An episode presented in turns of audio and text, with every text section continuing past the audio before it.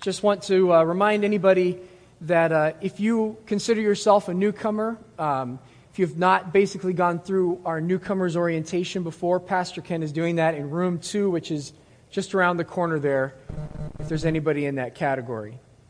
Also, keep in mind that Wednesday night, if you weren't here in first hour, Wednesday night is when our midweek ministries start back up, programs for nursery all the way through seniors.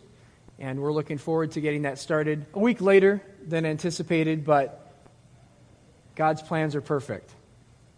We're going to be thinking a little bit out loud today about the mission. Um, and please don't let that scare you or lull you into sleep. I hope that this is going to be uh, something that is applicable to everybody in this room. Um, this is, in a lot of ways, a summary of what God has taught me and Elena, our family, uh, through the last almost eight years that we've been here at Community. We started in, uh, we got married in June, June 30th, 2007, and by mid July, we had found Community, moved up to Michigan. Um, I was already here, had started at seminary uh, uh six months before then, but um, we found Community. Our connection here was Jim Pantelli. I did not know anyone else here. I was new to the area, I had been going to inner city by default for a few months, um, and then knew Jim and really liked his character, his personality. Asked him where he went to church, and he said, Oh, you know, it's a relatively new church plant. We're meeting in a school. And he po- gave me a, an address way southwest ever I'd ever been before. So we went out to what was the it was Summit Summit Academy was the first uh, place that we went that CBC was meeting at that point. Community Baptist Church back then. For those of you who are relative newcomers, we're still Baptist church. We just don't call ourselves that anymore. We hide it. but we were very happy to see what God was doing there, and we had come from a slightly different church background, as some of you may have. Uh, more of an old school fundamentalist church. And so some of the things that community did were honestly a, a little bit scary to us back then. It's hard to think of now.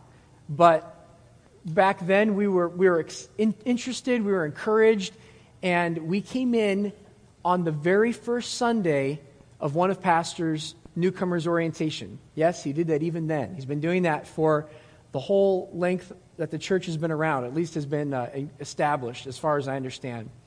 And being at week one of that newcomers orientation, which back then was three weeks, now it's four, gave us an opportunity to see the vision that CBC had back then. Remember, they were meeting in, in a middle school. I think Summit's a middle school. They were meeting at a school, and they went as we served and worshiped, first of all, joined that church shifted east and east. And finally, the Lord gave us this property, dropped it into our laps a couple of years ago.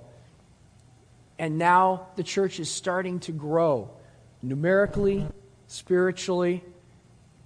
The amount of ministries that CBC is doing, reaching out into the community at large, is exciting. Pastor Ken has talked about some of the things that's going to be happening. And yet, it seems like this is the opportunity that the Lord has called for our family to leave.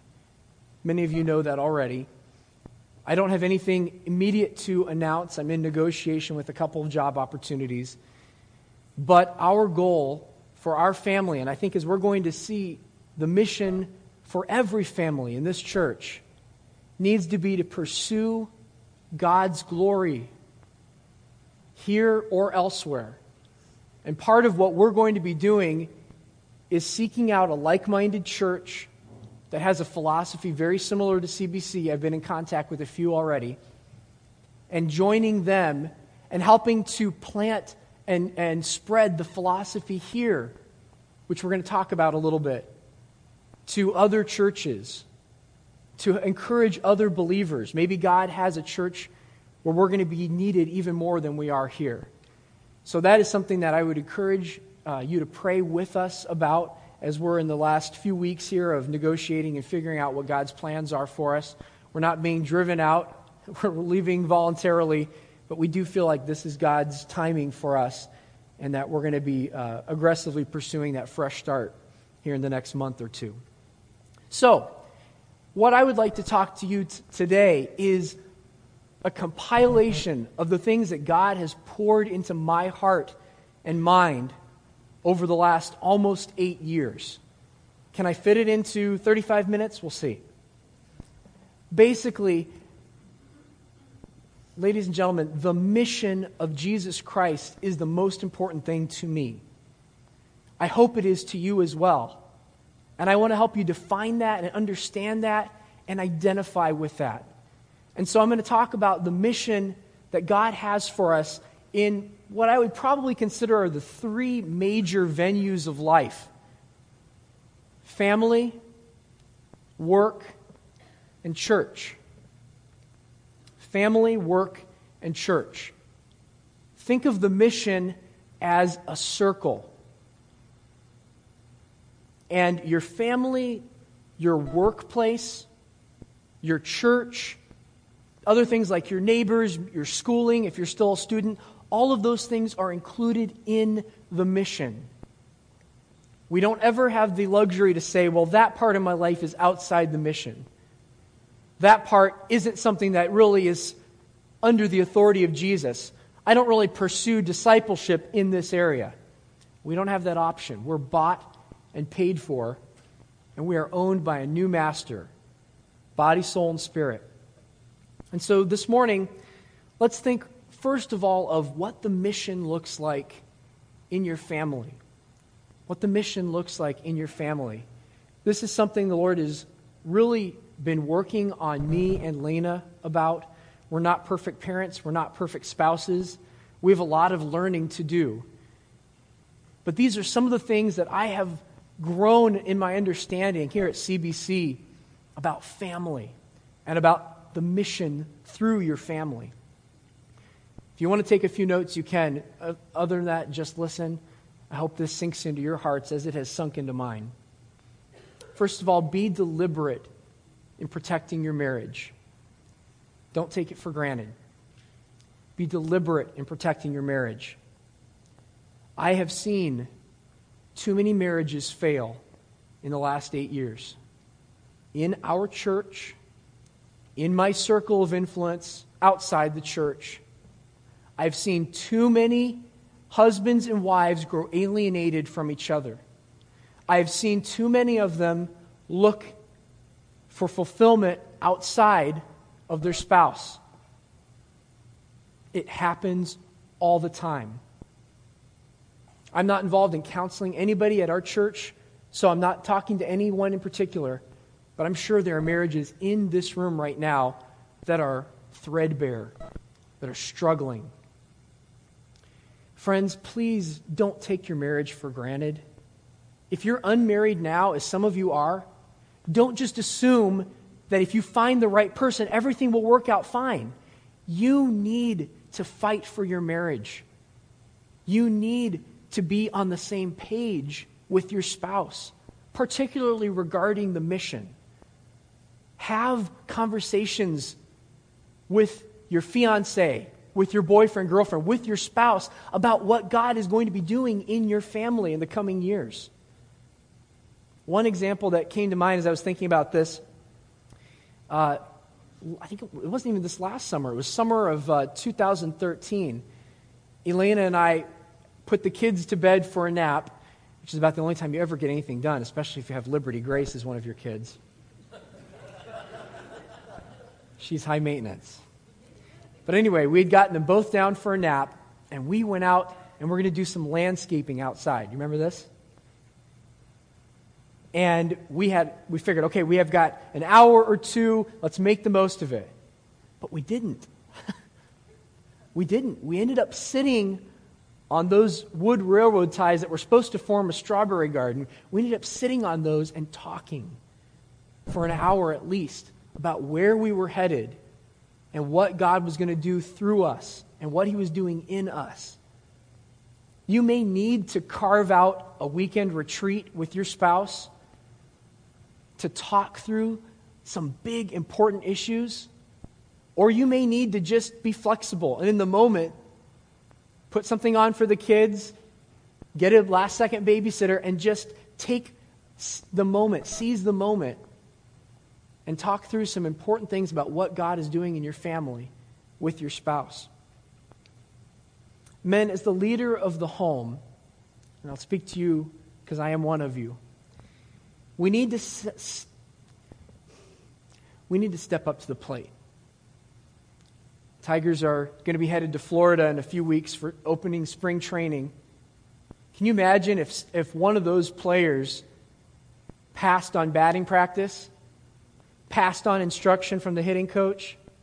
Eh, I'm good. I hit fine last year.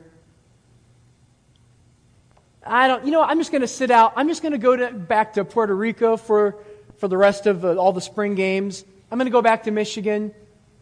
I'm good. Just call me when the season starts. Men, you have got to be prepared to lead your family. You have got to be prepared to set a vision for your family of what God is going to do for us. Something that unifies your family together. As Casting Crowns sings, it's time for us to more than just survive. It's time for us to thrive. We were made to thrive. And men, married or not, take the time to think through how your family can move forward in love for each other, in love for the God who brought us together. And that starts, that mission, it starts with tight, committed marriages that are reflecting the relationship that Jesus has with his glorious church all throughout our community. We need those marriages. It's a challenge to all of us. That is one way to live out the mission is through your marriage. Sadly though, our culture assumes that marriage is optional, disposable. If you meet somebody new, one of the questions you're going to be asked is Do you have kids? Not necessarily, are you married? Maybe even before what you do. It's, do you have kids? Because as writer and pastor Kevin DeYoung has put it, we are right now in 21st century America part of a kindergarchy, ruled by kids. You don't believe it? Go into Babies R Us, go into Toys R Us see the amount of time and money and passion that people pour into their children at the expense of all else. Nothing else matters but the children. But if you're married and you have kids, it is not your children first and your marriage second. It is not your children first, second, and third, and then maybe church next. God didn't call us only to one role as part of our mission. And so, one of the things that God has helped me to see is that children are part of our mission, a huge part of our mission, but they're not our entire mission. God lends us our children for a time. And He does so not so that we can craft them into our own image but so that we can set them on a path to grow into Christ's likeness. I said that a couple years ago in a message. Jesus didn't give us our kids so they'd look like you, that they would mirror your tastes, your preferences, your style. He gave them so they would mirror Himself. And it's your job to help them in that pursuit, whether they're two or 42.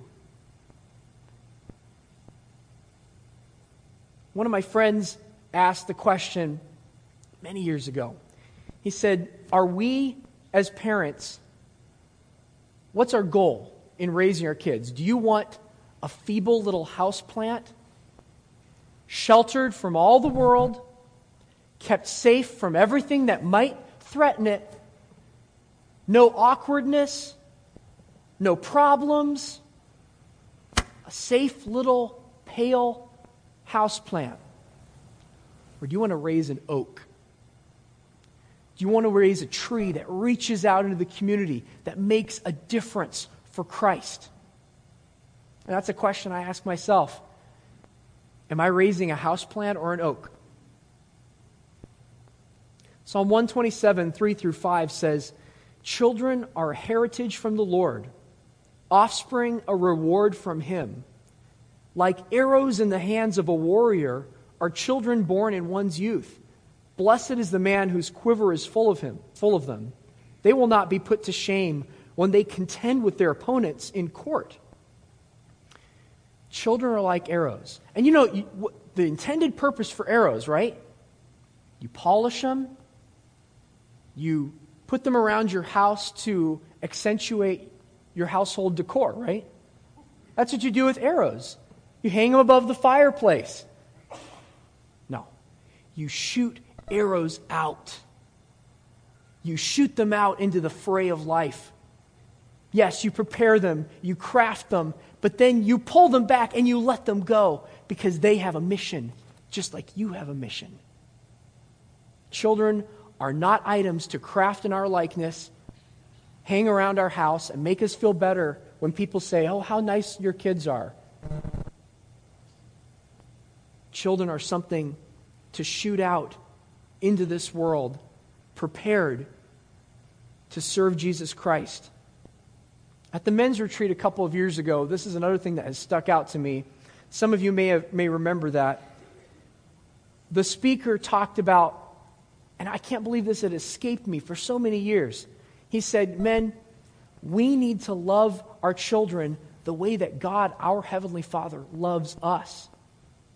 God doesn't compromise His holiness but he is always patient. He is always loving. And as a father, that is a struggle for me to be patient, to be loving. It's easy for me sometimes to come down hard. But I have to remember that's not how God is with me.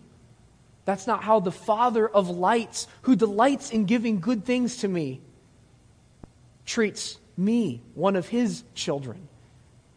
And so part of my mission and part of your mission with our children is no, we don't compromise God's word. We don't say, well, you know what? The, the biblical sexual ethic, I may have misunderstood that. My kids and, and their friends, they're all talking about something different, and they seem to have a different understanding of what marriage is. You know, maybe I need to reinvent or rethink what I, what I used to think about that. We don't compromise God's word but we're always patient. We're always loving. We're understanding that that five year old or that 25 year old is not, we're, we're expecting something out of them, perhaps, that we weren't even there when we were their age. We need to be patient all the time.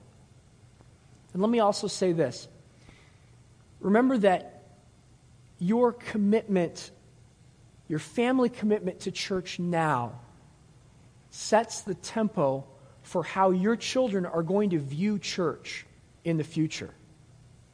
It sets the tempo in their hearts for what church is. Is church something we do once a week? We go, we fulfill our obligation, get there as late as we can, leave as early as we can you setting that tempo in their hearts of non participation, of saying that this is just an obligation? Check it off your list. Are you setting a fire in their hearts for the people of God?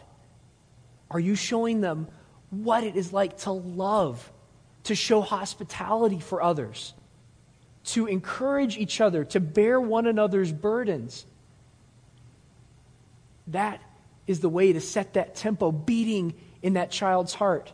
And yes, their relationship with God is between them and God, but you can help by setting that and encouraging them. Church is not just something we do, church is who we are. We are the people of God.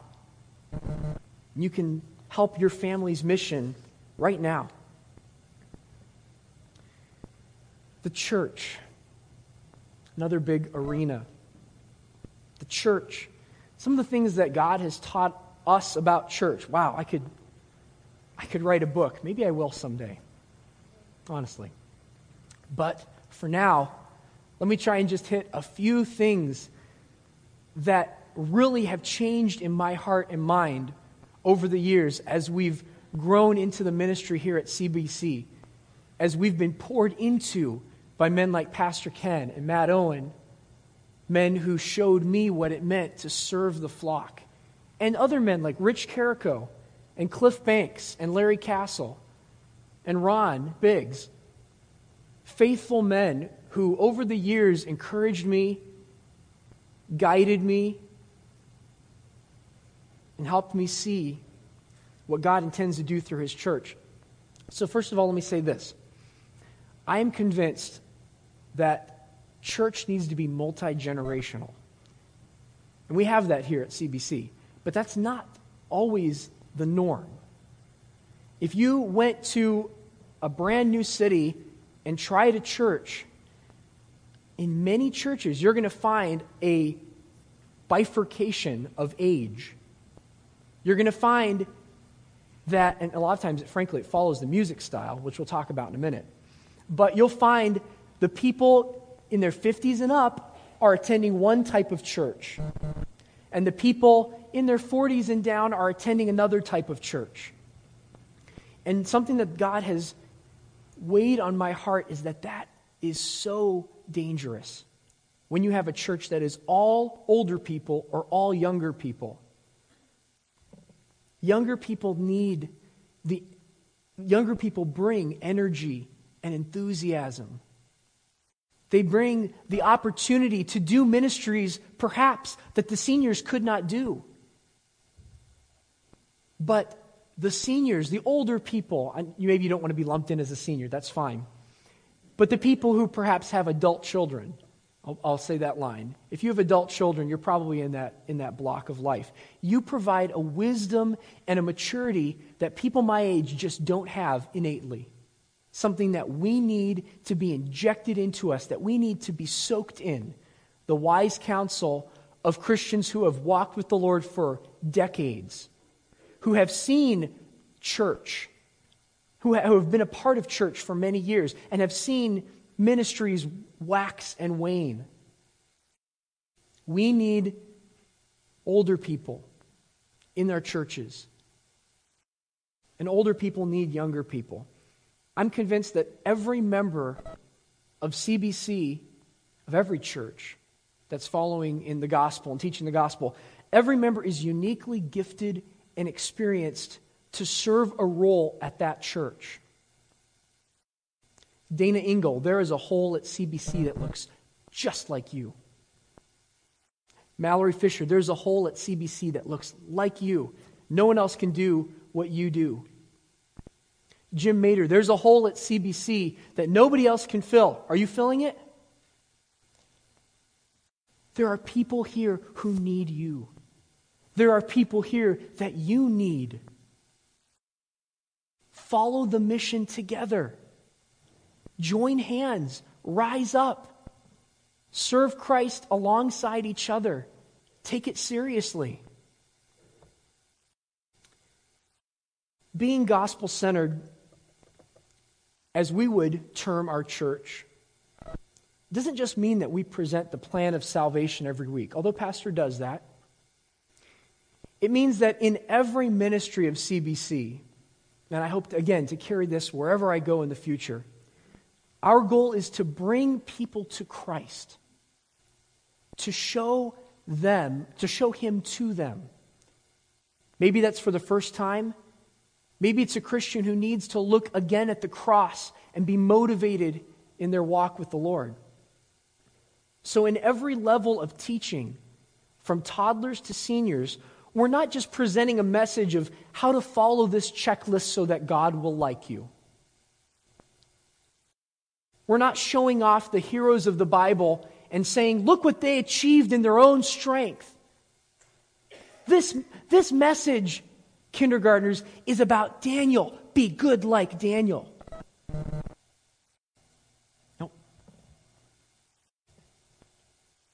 It's about following Christ. It's about seeing what he did, how he is the hero of his story. And we demonstrate in our teaching, in our speaking with others, we demonstrate that pattern that the, that the Bible gives over and over and over again of brokenness, whether brokenness that other people did to us or that we ourselves caused as a result of our sin.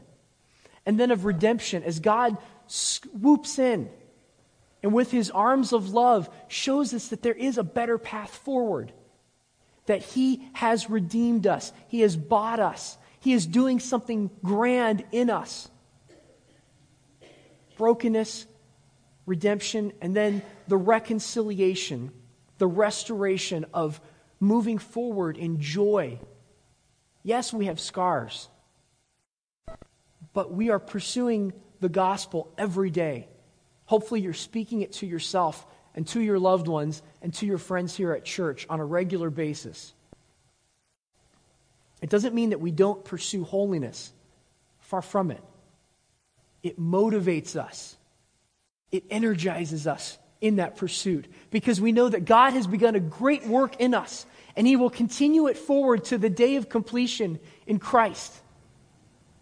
You are in that journey. I am in that journey, and we can help others as well in that journey. And then a note about music.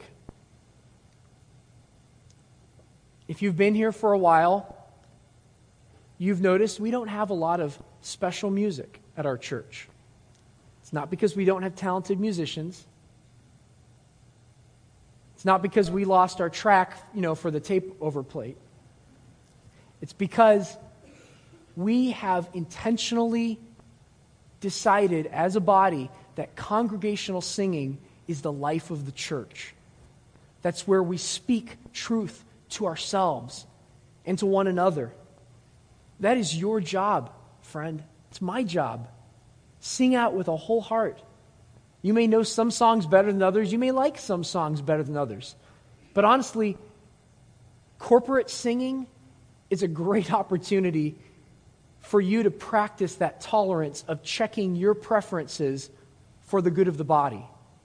Maybe you wish the music was a little bit more, a little bit less. If it's singing the gospel, if it's singing the truths of God's word, if it's encouraging your brothers and sisters, you might need to check your preferences a little bit in the spirit of 1 Corinthians 8 through 10.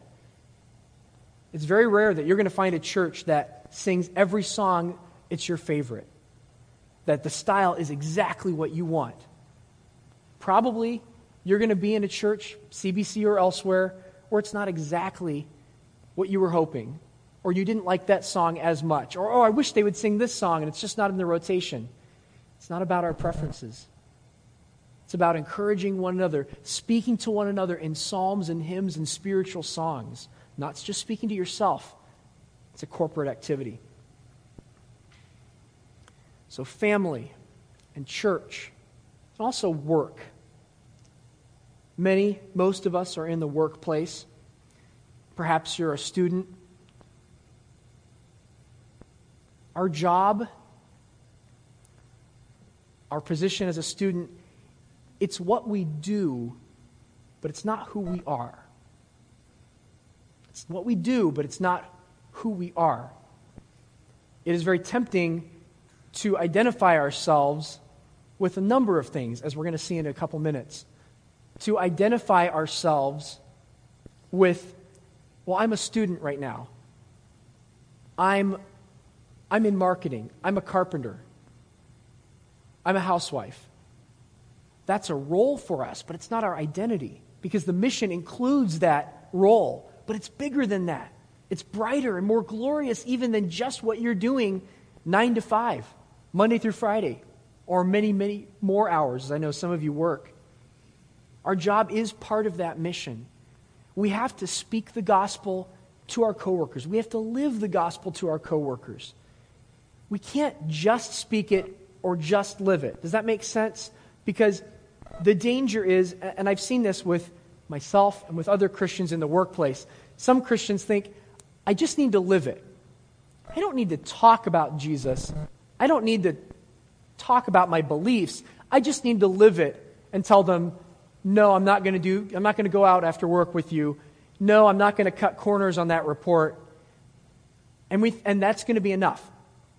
Or the alternative is the person who you may have worked with in the past, I hope it's not one of you, who loudly claims to be a Christian, but then complains and backstabs and lies. They're a miserable person. No one wants to be around them. And yet they're proudly Christian. Let everybody know it. We have to speak the gospel and live the gospel at our workplace. I could spend an, uh, an entire message or messages on that, but I hope that's something, a balance that you're striving for in your job. And then turn to Colossians 3, if you will. Colossians 3. As we went through men's fraternity a couple of years ago, um, the, uh, the, cover, the section covering workplace um, made an impact on me. And I've, I couldn't believe that I hadn't really applied these verses to my own life, to my own work. Look at Colossians 3 22 through 24. Slaves, servants, slaves, anyone who's down the totem pole of authority at work. Obey your earthly masters in everything, and do it not only when their eye is on you and to win their favor, but with sincerity of heart and reverence for the Lord. Whatever you do, work at it with all your heart, as working for the Lord, not for men since you know that you will receive an inheritance from the Lord as a reward. It is the Lord Christ you are serving.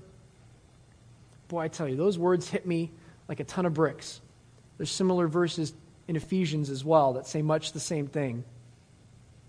Our ultimate boss is not the one standing over our shoulder at work. It's not the one that we're going to give an answer to at the end of our shift or at the end of our career. Our boss is the Lord Jesus. He is the one that you're serving at work. And that's both a privilege and a terror, isn't it? Knowing that Jesus cares about what I do at work, that reflects on Him. Wow. Sobering. The thing, person, or idea that defines you is also the thing, person, or idea that drives you. The thing, person, or idea that defines you, that you view as your identity, is also going to be the thing, person, or idea that drives you, that motivates you. If you see your identity, for example, primarily as a mom, then your passion and your energy is going to be aimed mostly at your children. It's a good thing. But what about the other tasks God may have for you as part of your customized mission? Such as staying in touch with your lonely mother. Sorry, mom. You know, the kids, I, I just don't have any time for you. Taking the time to have a deep conversation with a neighbor your next door neighbor bring something up, and you know there's laundry to do, you know that if you took the time for that conversation, dinner would be delayed. What do you do? What about encouraging your husband through a difficult stretch at work? Husbands, wives, again, take your marriages seriously. Or what about taking a regular shift in the church nursery so that you can watch other people's kids? It's not exactly your mission to your own children, but it may be part of God's mission for you is to help with other people's children. What I'm saying is that it, it can be dangerous to just identify so deeply with only one aspect of our mission, okay? It's not that those are not good things. Frankly, it's when good things get out of alignment, out of proportion, that they become idols. You may not even think that you are restricting the mission. You may just think, I'm just pursuing this. I'm, you know, I've, I've got to work. I've got to provide for my family. I, I've, I've got to take care of this. But if people know us for just one big thing, if that's what we're passionate about, if I asked you, what do people know you for? Or I asked your friends, coworkers, family members, what are they really passionate about? If it's not the gospel of Jesus Christ and his mission for that gospel to move forward through churches all over the world, we probably need a course correction. So, be careful that you're not letting those otherwise good things warp your identity, knock you off course. It's not wrong, for example, to care about what's happening in the GOP, to be politically active. But is that really the hat that you want to wear to the world? I'm a political junkie. That's who I am. That's what's important to me. What about being a foodie? God gave us food and drink to enjoy. There's nothing wrong with that. He made us creative beings. But we also know, as the Bible says, the kingdom of God is a lot more than just food or drink. Those things have only a temporary, fleeting value. Even labeling myself a family man, wow, that's a good thing, right? Works hard, then comes home and he loves his family. Even that could potentially be just a way of covering for other weaknesses in our life. Particularly, I don't really have much energy, much time, much enthusiasm for the church. Or it's just part of my family. My extended family, I don't care about. It's only my family, my wife and my kids. That's all that matters. We're restricting the mission that God has for us. It's not that the Lord wants us to eliminate every activity, every interest, every relationship to the point where you're just a robot mechanically spitting out a gospel tract as people walk by. It's that God has given you your interests, He's given you your abilities, He's put those people into your life. You're a foodie? Use it in the service of the kingdom. Use it to bring people into your home or to make meals for those who are in need. You're a family man? Lead them to Jesus. You love spending time with your kids and your wife? Great. Do it with a purpose of shepherding them to Christ as you yourself are on that path. You enjoy politics and current issues? Great. God's given you that keen mind to process those issues. So survey the landscape, learn what is happening in the culture so that you can be better educated, better informed on piercing through the darkness of night with the light of the gospel for those that you come into contact with. Turn to Ephesians 2. We'll close there. Ephesians 2. We are all in this together.